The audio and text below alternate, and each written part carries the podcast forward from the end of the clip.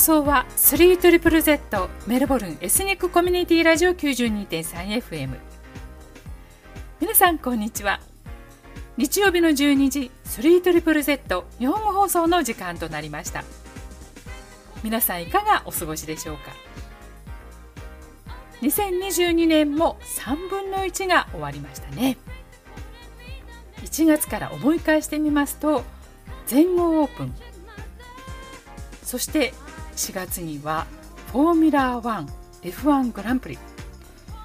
大きなイベントがメルボルンで2つ無事に終わることができました。年内のスポーツ関連の大きなイベントとしては9月下旬の AFL オーストラリアフットボールリーグのグランドファイナル。そして11月には競馬のメルボルンカップでしょうかね。いずれのイベントも順調に行われますようにとひたすら願っています。さてそれでは今日の放送のご案内です。今日は知ってる日本。第2回目をお届けします。コーナーの前半ではその月の行事。記念日などを中心に日本の伝統や文化に触れながらトークを進めましてそして後半ではリスナーの皆さんからのお便りを紹介させていただく。そんな構成でお届けしていきます。さてさて5月の行事5月の記念日どんな1ヶ月なんでしょうかね。先月久美さんからの質問がありましたね。あんパンを食べるときは牛乳派？それともお茶派？え今回はその問いの結果も披露される予定ですよ。今月はどんなお便りが届いているのかどうぞお楽しみに。私はまたエンディングのコーナーでお耳にかかります。それでは早速メインコーナーへ参りましょう。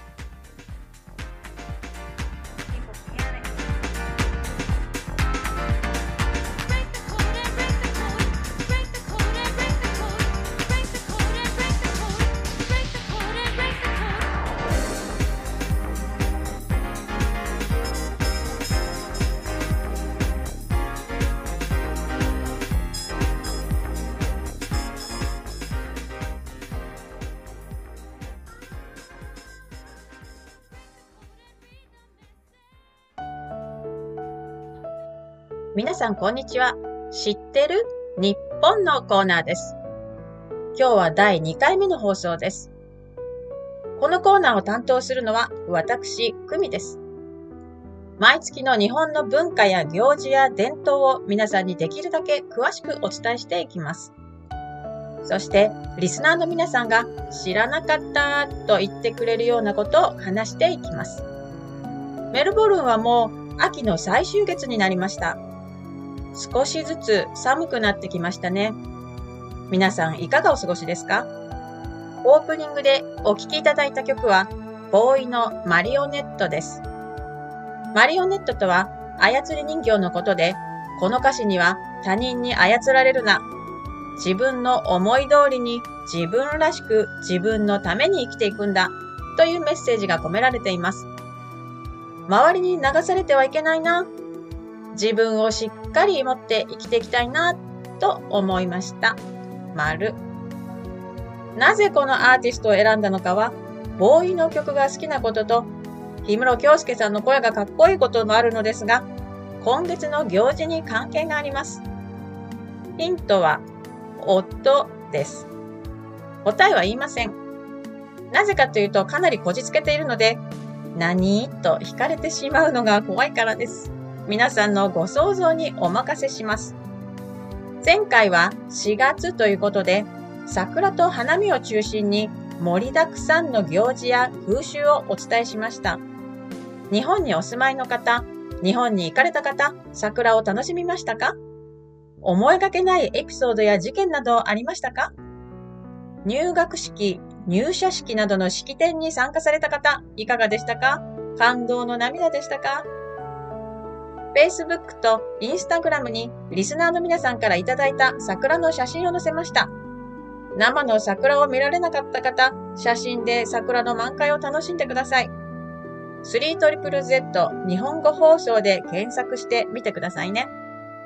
この時期、日本では進学や就職、転勤で4月から生活環境が変わった方にとっては、やっと新しい生活に慣れ始める頃でもありますね。新しい人や物との出会いがありましたか？オーストラリアは新年度ではないので、先月は出会いが少なかったかもしれませんね。新年に出会った人や物、新しい環境にはもう慣れましたか？私は 3ZZZ 日本語放送と放送メンバーたちとの出会いがありました。残念ながら入局式はありませんでした。今もまだリモートなので放送メンバーとのミーティングもオンラインです。何度も顔を見て話しているのですが、未だに直接会ったことがありません。リモートの何が面白いかというと、顔はお互いにわかるのですが、身長がわからないですよね。誰が私より背が高いのか、低いのかが会うまではわかりません。この謎は将来の対面ミーティングまで楽しみにとっておくことにします。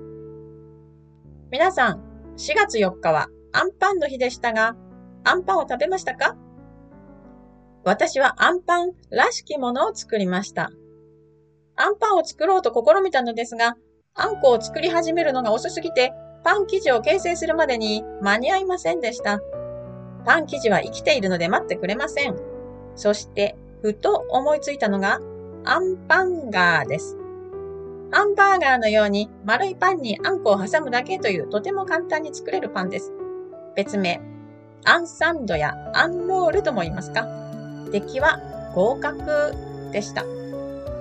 リスナーの方からアンパンを食べるときに飲むのはお茶か牛乳かという問いに返事をいただきました。お茶と牛乳の対決。どっちが勝ったかというと、お茶です。だいたい2対1の割合でお茶が勝利しました。でも思いのほか多かったのが、なんとコーヒーでした。そうですよね。自動販売機の商品の半分を占めるコーヒーですよ。多くの人に飲まれているコーヒーですよ。飲み物の選択肢に入っていなかったのですが、そうかと納得しました。結果、アンパンは和風か洋風か、プラスおやつとして食べるか、食事として食べるかによっても飲むものが変わるようです。なるほど。メルボルンは4月、5月、6月が秋。日本は春ですが、この季節を五感で感じていますか？五感は視覚、聴覚、収穫、味覚、触覚です。目、耳、鼻、舌、皮膚の感覚器で見て、聞いて、匂って、味わって、触って、外部からの情報を感じ取ります。私の視覚、見たもの、家の前に高さ3メートルくらいの木があります。ちょうどドライブウェイの隣です。何という木なのかわからないのですが、その木の観察をしました。その木は3月からピンクの可愛い花をたくさん咲かせて、とても綺麗なのですが、秋なので、もちろん花がどんどん散っていきます。その花がなんとドライブウェイに止めた私の車の上に、これでもかというほど乗っていたんです。車を運転したら飛んでいくだろうと思ったのですが、頑固な花がしつこく居残っているんですね。桜だったらきっとそのままにしておくのですが、風に当たった花は見た目が綺麗ではないので、洗い落とさなければなりませんでした。その後、すべての花が散り、薄緑色の実をつけて、今では葉っぱだけになりました。多くの木や植物の変化で季節を感じますね。私の聴覚、聞いたもの。今日このコーナーで流す楽曲をどれにしようかと、いろいろな日本の曲を聴きました。そして、秋の曲より春の曲の方が多いことが分かりました。私の味覚、味わったもの。秋というと、私の大好物の柿と栗が旬の時期です。3月末くらいから柿と栗がお店に並びました。日本と違って店の一角に少しだけ置いてあります。嬉しさで買ってしまおうかと思ったのですが、早まるなと自分に言い聞かせ、旬になる時期を待っていました。柿は少し柔らかくなった頃が甘くなるので食べ頃です。栗はいつも農家の方が道端で売っているものを買います。私は毎年マロンクリームを作ってモンブランやマロンタルトを作ります。メルボルンでモンブランケーキを食べたかったら自分で作るか、モンブランを作っている方に注文するかです。今年は何を作ろうかな？栗はサイズがいくつかありますが、小さい方が甘くてお菓子作りに向いていると農家の方に教えてもらいました。食欲の秋ですね。覚えていますか？運動の秋でもあるんですよ。私の収穫、匂ったもの。空気が秋の匂いですよね。特に朝の空気は何かが違います。植物の変化と湿気かな何でしょう？皆さんも朝の空気を吸ってみてください。何かが違います。私の触覚、触ったもの。今シーズンの仕事を終えて枯れてしまった家庭栽培のトマトやインゲンなどの処理をしました。全部じゃありません。生命力の強い枯れなかったトマトは来年も実をつけてくれます。あとは落ち葉ですね。掃除しないと。五感は皆さんが感じることができますが、六感を感じる人、いますか？いる気がするなさて、前置きが長くなりましたが、そろそろメインコーナーの話題に入りましょう。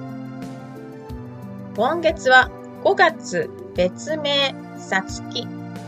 なぜさつきかというと、早く言ってしまいますと、田植えの時期だからです。さつきは、さなえ月を略したもので、さなえとは、早い苗という漢字で、田んぼに植える稲の苗のことです。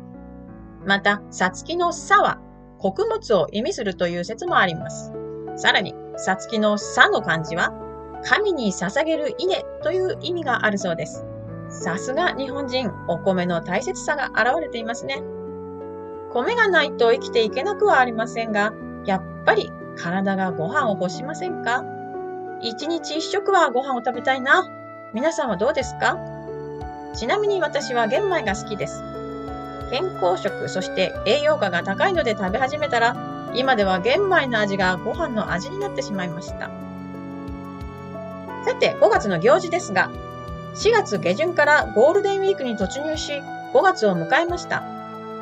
ゴールデンウィークという名の通り、黄金の習慣、メダルで言うと金メダル、最高値です。読書習慣とはわけが違います。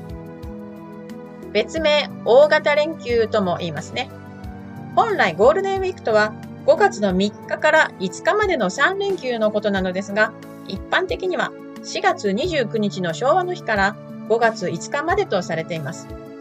今年はこの間に3連休が2回あって、その間と週末との間に有給を2日つけたら10日間のお休みになります。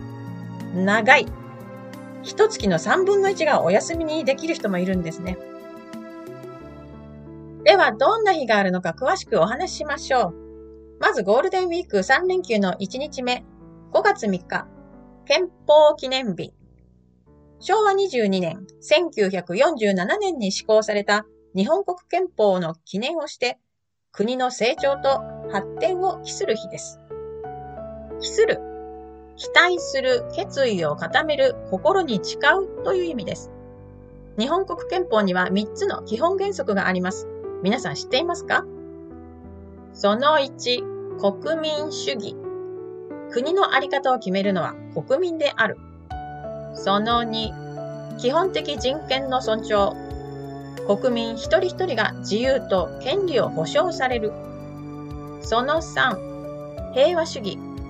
外国との争いが起きても戦争をせずに平和的に解決するという考えから戦争の放棄、戦力の不保持、公選権の否認を憲法に定めています。これ以上話すと社会科の勉強になってしまうのでここまでにしますが憲法の3原則覚えておきたいですね。実は5月3日は数字の語呂合わせでゴミの日でもあります。ゴミを減らして環境を守りましょうという日です。大掃除してみましょう。大掃除は大晦日以来ですもんね。普通の掃除はしていると思いますか ?3 連休の2日目は5月4日、緑の日。なんとも和やかな名前ですね。残念ながら、わわわアワーとチットチャットの緑さんの誕生日ではありません。でもなんだか自分の名前が国の祝日に使われるなんて羨ましいな。この日は自然に親しむとともにその恩恵に感謝し豊かな心を育むという意義があります。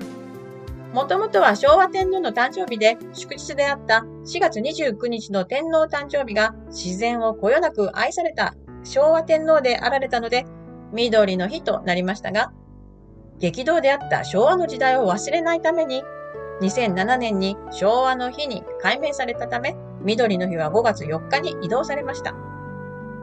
もともと5月4日は祝日に挟まれた日なので、1986年に国民の祝日というおまけのような祝日が作られ、それが2005年に緑の日と改正されたのです。改正が多くてややこしいのですが、祝日は仕事や学校がお休みの国民にとっては嬉しいですね。なぜ祝日が変わるかというと、祝日法という法令があり、それは改正することができます。緑に親しむということで、国公立の動物園や公園や植物園の入場料が無料になるという特典もある日です。ぜひ調べてお出かけになり、自然と触れ合い、豊かな心を育んでみてください。そして3連休3日目、5月5日、子供の日。子供の人格を重んじ、子供の幸福を図るとともに、母に感謝するという日です。母に感謝する日でもあったんですね。これ知ってましたか？全国のお母さん方、感謝されてください。この日は単語の節句とも言われます。男の子の健やかな成長を願います。子供の日なのですが、特に男の子の日ですね。女の子の日は3月3日のひな祭りです。女の子は先にお祝いを済ませてしまっているので、男の子は待ってましたという気持ちではないでしょうか。男の子のいる家は大忙しです。何をするかというと、鯉のぼりをあげ、五月人形を飾り、柏餅やちまきを食べてお祝いします。屋根より高い鯉のぼりと言われるように、青空の中を泳ぐ色とりどりの鯉たち、カラフルで必ず目に留まりますね。鯉のぼりは地面に杭を打って設置する庭用と、ベランダに固定するベランダ用があります。街中の住宅地ではベランダ用、郊外や田舎など土地が広いところでは庭用ってことですね。鯉のぼりは江戸時代に生まれ、昔中国で鯉が滝を登って天を舞った鯉の滝登りが受け継がれました。一番上の車輪のようなカラカラとなるものは、矢車といい、神様が降りてくる時の目印という意味合いがあります。五色の帯のようにひらひらっとしたものは、吹き流し、魔除け、子供の安全と幸せの願いが込められているそうです。そしてメインの恋たち、上から黒の孫いはお父さん、赤のひごいはお母さん、青い小鯉は子供、そして子供が多い家庭は緑や黄色や紫などの小鯉が付け足されます。そしてもう一つ飾るもの、五月人形です。男の子が強くたくましく賢く育つようにという願いで飾られます。兜や鎧は病気や事故などの災いから子供を守るという意味があります。武士の人形や金太郎や桃太郎など日本昔話に出てくる強い男の子の人形もあります。そして食べ物。柏餅。これはあんこの入った白い団子が柏の葉で包まれた和菓子です。この柏に意味がありまして、柏の木は神が宿ると言われていて、新芽が出るまで古い葉っぱが落ちないということから、子供が成長するまで親は亡くならない、つまり家計が途絶えないという縁起のいいものだそうです。ちまきは笹などの葉でもち米を巻いたものです。端午の節句は病気や災悪を除ける大事な行事として、ちまきとともに中国から日本に伝わってきました。この時期に咲く勝負を飾るのも忘れずに。勝負は花勝負とも言われ、青紫の花が咲きます。高さは50センチから1メートルで、まっすぐ天を向いて伸びていきます。外側の大きい花びらはちょっと反ったように開いています。あやめと似ているのですが、見分け方は花びらの黄色い筋があれば勝負です。そしてこの子供の日には勝負湯に入ります。勝負の葉をお風呂に入れます。花は入れません。勝負湯用としてスーパーで売られています。便利ですね。勝負湯は薬よけと無病息災、病気をせず健康であることの効用があるそうです。祝日はこの3日間だけなのですが、5月の行事は他にもたくさんあります。3日間だけといっても、よく考えたら1ヶ月に3日も祝日があるなんてさすが黄金ゴールデンウィークです。では他の行事とは、ゴールデンウィーク中の5月2日頃は88夜。立春から数えて88日になるこの日から夏の準備を始めます。夏も近づく88夜という歌もあるように暖かくなってくる頃です。この日に積まれた新茶は栄養価が高くて不老長寿、いつまでも年を取らず長生きすることと言われています。そして忘れてはならぬ母の日が第2日曜日。今年は5月8日です。オーストラリアも日本も同じ日です。そして世界の多くの国もこの日が母の日です。母の日はアメリカから伝わりました。大正時代にはキリスト教関連の団体が母の日を教会で行っていましたが、昭和22年、1947年に5月の第2日曜日は母の日と正式に制定されました。カーネーションを送るのが伝統ですが、その他、レストランに食事に行ったり、温泉旅行をしたり、家事をしてあげたり、とそれぞれの方法で感謝を伝えていると思います。皆さん毎年何をプレゼントしようか悩んでしまうのではないでしょうか。そこで今月は皆さんの母の日のもらってよかったもの欲しくなかったもの、あげてとても喜んでもらったものなどリスナーの皆さんの声をお待ちしています。今後の参考にしましょう。最近オンラインショッピングがお手軽になったので選択幅も広くなったのではないでしょうか。オーストラリアの小学校では母の日の出店があって子供たちが学校で母の日の買い物をします。これはとてもいい企画だと思いました。どんなものをお母さんに買ってあげようかなんて迷っている子供たち、可愛いですね。お母さんもお金をあげたのでどんなものがもらえるか楽しみでしょう。そして5月は大々的なお祭りがいくつか行われます。東京の三社祭りや京都の葵祭りや福岡のどんたくなどが有名です。学校では運動会のシーズンです。かつて学校の運動会は体育の日のある10月でしたが、最近は5月に行う学校が多いようです。その理由は、秋は文化祭や他の行事が多いからとか、残暑が厳しいからとか、5月に行って新しいクラスのクラスメートとの絆を深めるなどいろいろあるようです。運動会といったら、玉入れ、綱引き、騎馬戦などがあって、最後のリレーが盛り上がるんですよね。中学高校では応援団があって、すごくかっこいいんですよね。思い出しませんか ?5 月もいろいろと忙しい月です。皆さん、知らなかったわ知らなかったよ知らなかったぞということがありましたでしょうか？後半はリスナーの方からいただいたお便りの紹介をします。それではここで、一休みしながら一曲お聴きください。春の曲です。ウキウキワクワクしてしまう歌です。矢野明子さんの春先小紅。お聞きの放送は 3ZZZ メルボルンエスニックコミュニティラジオ 92.3FM 日本語放送です。矢野明子さんの春先小紅をお聴きいただきました。この曲は大手化粧品会社の CM ソングでした。口紅になったと思います。歌詞の中で、どこかにポチッと赤い色とあります。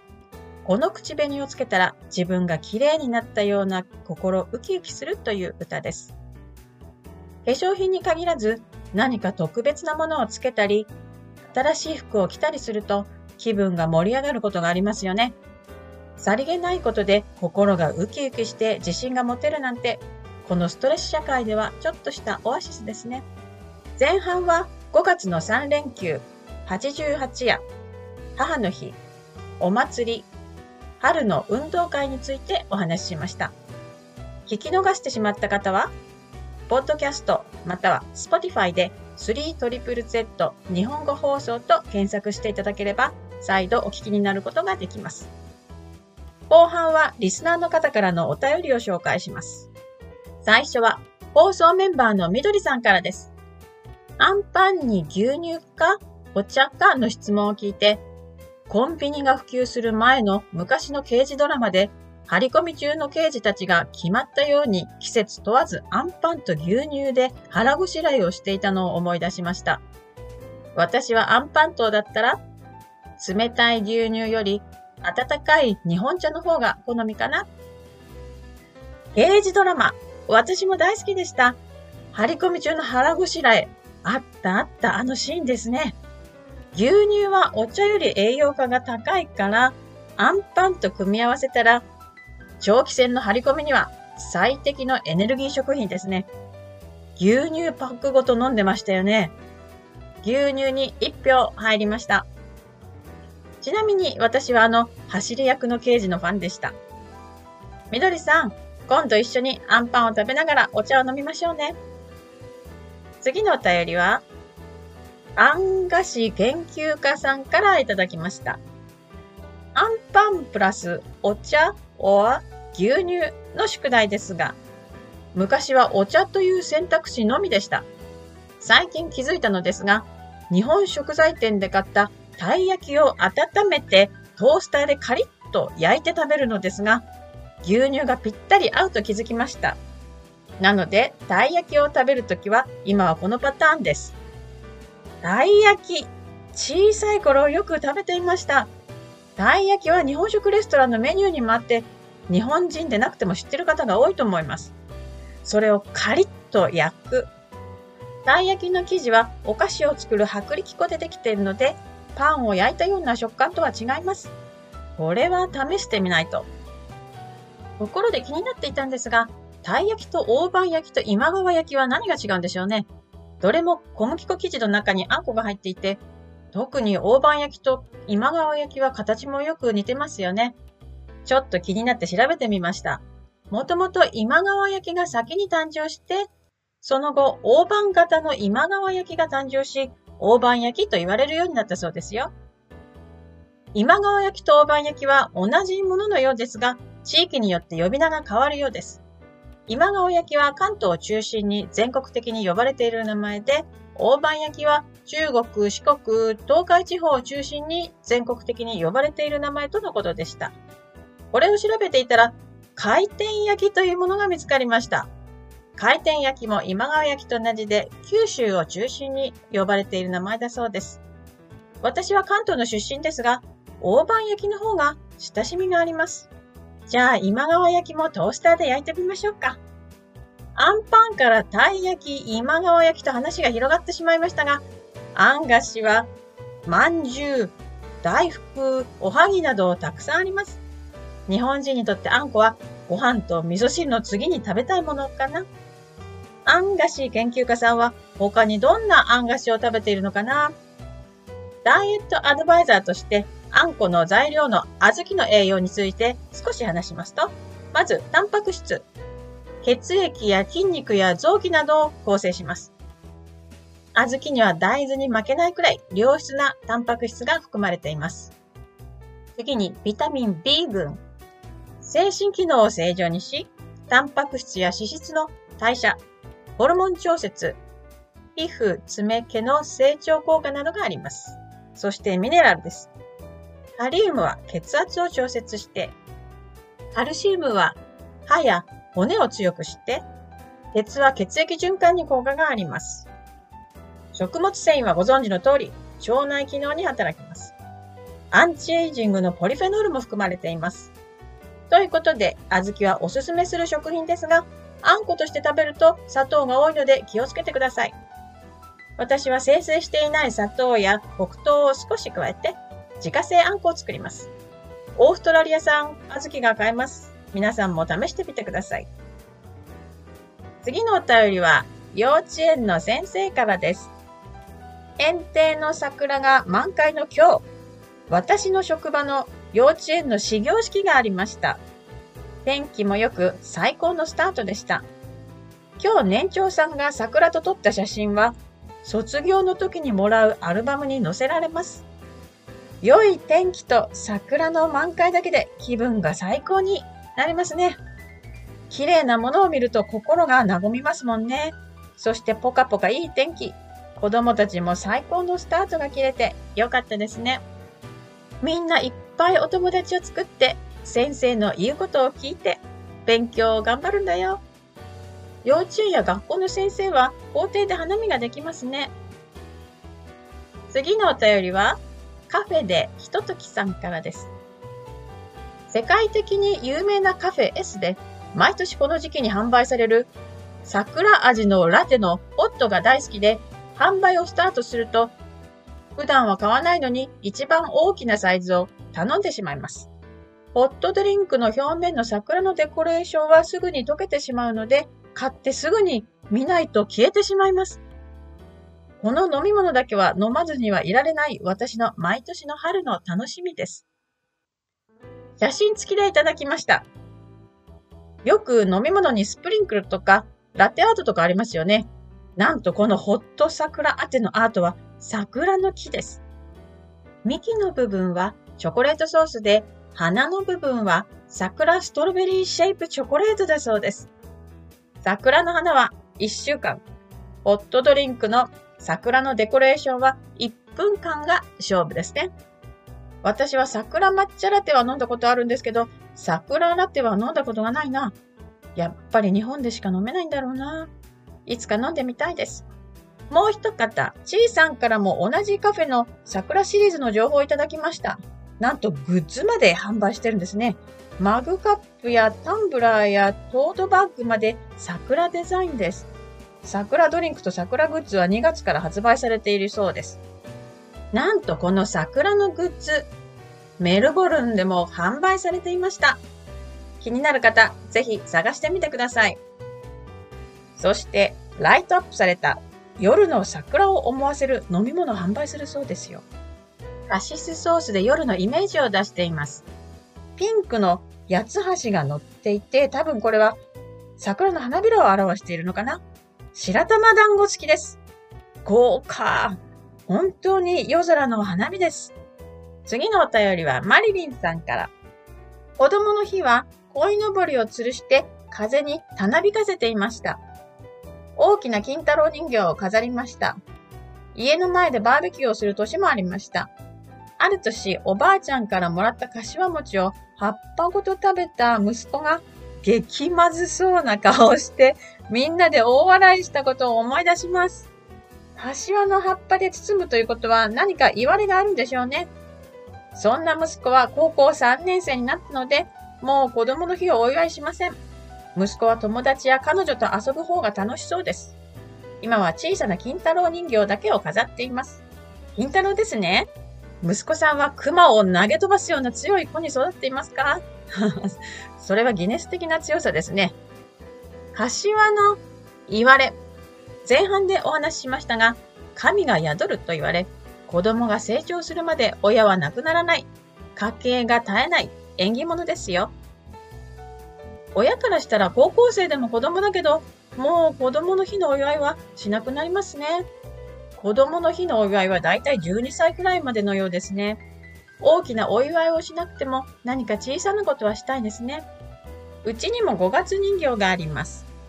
ある殿様の武者人形です。老いが大きくなったので、姉からお下がりをもらってメルボルンまで持ってきました。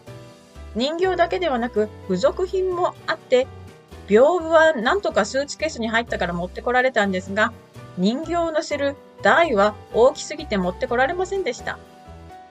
姉に、メインのひな人形もあるよと言われたのですが、これまだたくさんあってまだ持ってきていません。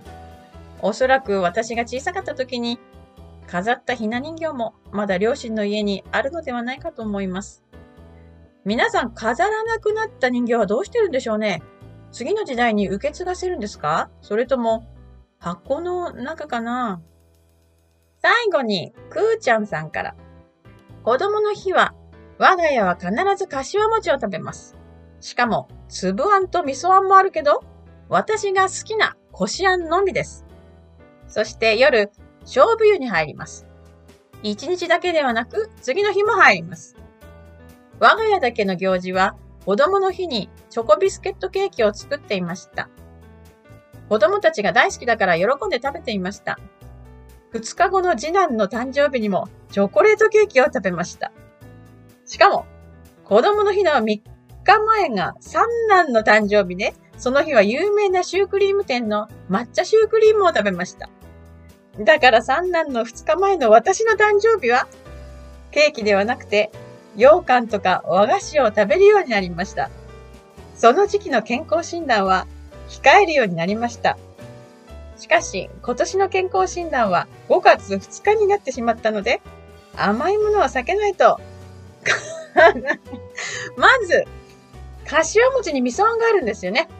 記憶が定かではないのですが、私も食べたことがあるかもしれません。美味しかったような気がします。この家族は家庭内ゴールデンウィークのようなものですね。砂糖週間、シュガーウィーク。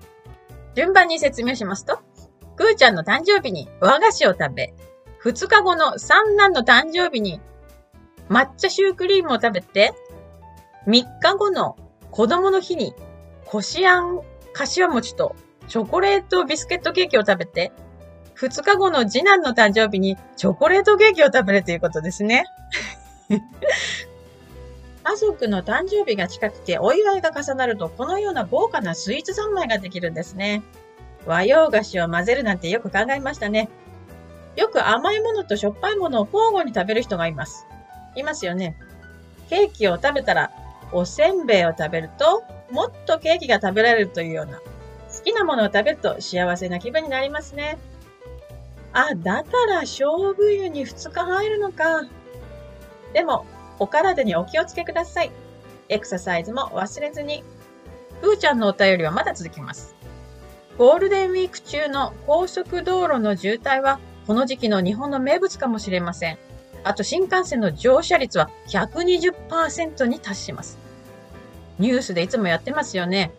桜の開花宣言の後はゴールデンウィークのラッシュ宣言です。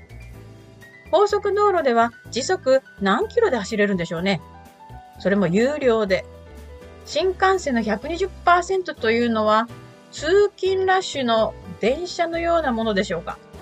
ぎゅうぎゅうに押し込められたような、つり革に捕まらなくても周りの乗客が支えてくれるので立っていられるというあんな状況でしょうか。私も都内で通勤ラッシュの電車に乗っていました。何にも捕まらなくても立っていられる技術が身につきました。肩幅に足を開いて、体重移動をしながら体を支えます。立ち寝をしていたと思います。今でもできるかな？お便りありがとうございました。オランダに住む友達に桜があるのか聞いてみました。あります。3月末には満開になっていたそうです。その頃のオランダはまだ寒くて震えている時期なのに、桜が満開なんて、きっと寒さに強い種類の桜なんでしょうね。Facebook と Instagram に写真を載せましたので、ぜひオランダの桜も見てください。日本では桜の次はツツジが開花します。友達が里山をハイキングしていたらツツジが咲いていたよと教えてくれました。ツツジも全国に見どころ名所があります。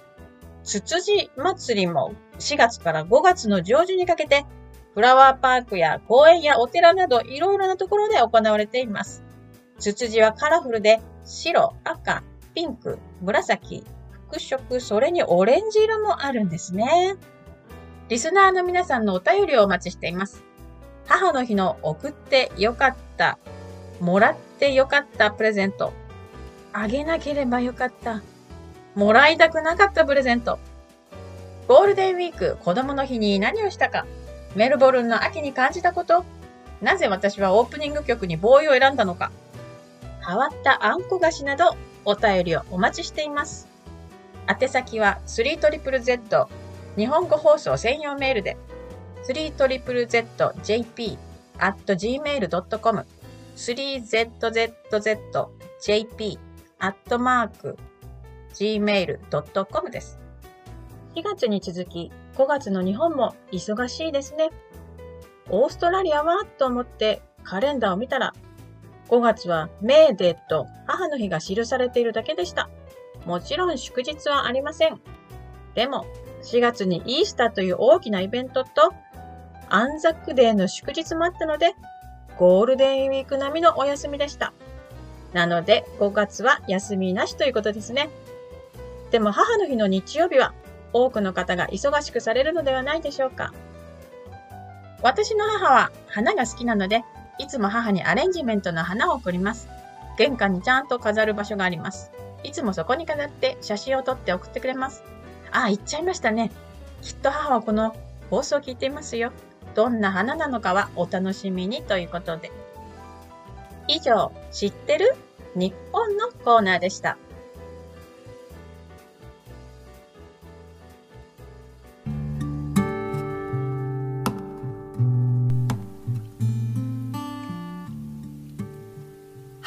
ただいまお聞きの放送は 3ZZZ メルボルンエスニックコミュニティラジオ 92.3FM 日本語放送です。本日のメインコーナー知ってる？日本をお届けしてきました。5月の和風月名はさつき。ということで久美さんが解説してくれましたね。どうしてそういう名前がついたのか。中にはね知らなかったわという、えー、そんな情報もあったのではないでしょうかリスナーの皆さんの中には5月生まれのさつきさんっていう方ももしかしたらいらっしゃるのではなんて思いながら話を聞いていました知ってる日本のコーナーでは毎月和風月名を久美さんが説明してくれますのでそちらの方をどうぞお楽しみに。また今月もお便りをくださった皆さんありがとうございました。このお便り紹介コーナーも続けていく予定ですのでリスナーの皆さんぜひぜひ投稿よろしくお願いしますよ。メルボルンでは街路樹もすっかり色づいてきましたね。この時期枯葉が舞う。枯葉吹雪とでも言うんでしょうかね、えー、そんな光景が見られるようになってきました。すっかり秋ですね。メルボルンでは一日のうちに四季があると言われるくらい気温差も激しいのでね、えー、私などは、まあ、横着して、えー、夏物も冬物もクローゼットに出しっぱなしという状況なんですがリスナーの皆さんはいかがでしょうか。秋から冬へ向けてワードロープのチェックされましたでしょうか。私はイースターホリデーの時に靴下やタイツの整理をしました。ちょっとくたびれてきたかなという靴下は使い捨ての掃除用の雑巾としてあと一仕事してもらいまして感謝をして処分するというのが私流です。寒くなる冬あまり好きではないのですが、まあ、これから先夏では楽しめないタイツとブーツのコーディネートを考えたりですね。少しでも気持ちをアップできることを探して寒くなる時期を迎えたいなと備えたいなと思っています。来週の日本語放送。日本語放送的井戸端会議ちょっとじっとチャットをお届けする予定でおります。どんなトピックでお届けしますか？お楽しみに。さて今日お届けする最後の一曲は UA のリズムです。 UA は1972年大阪生まれのアーティスト。レゲエジャズソウルとジャンルにとらわれず幅広く活動するとともにとある日本の教育テレビで歌のお姉さんとしても活動したことのあるウーアです。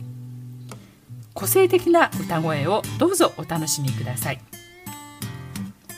それでは今日も素敵な一日を。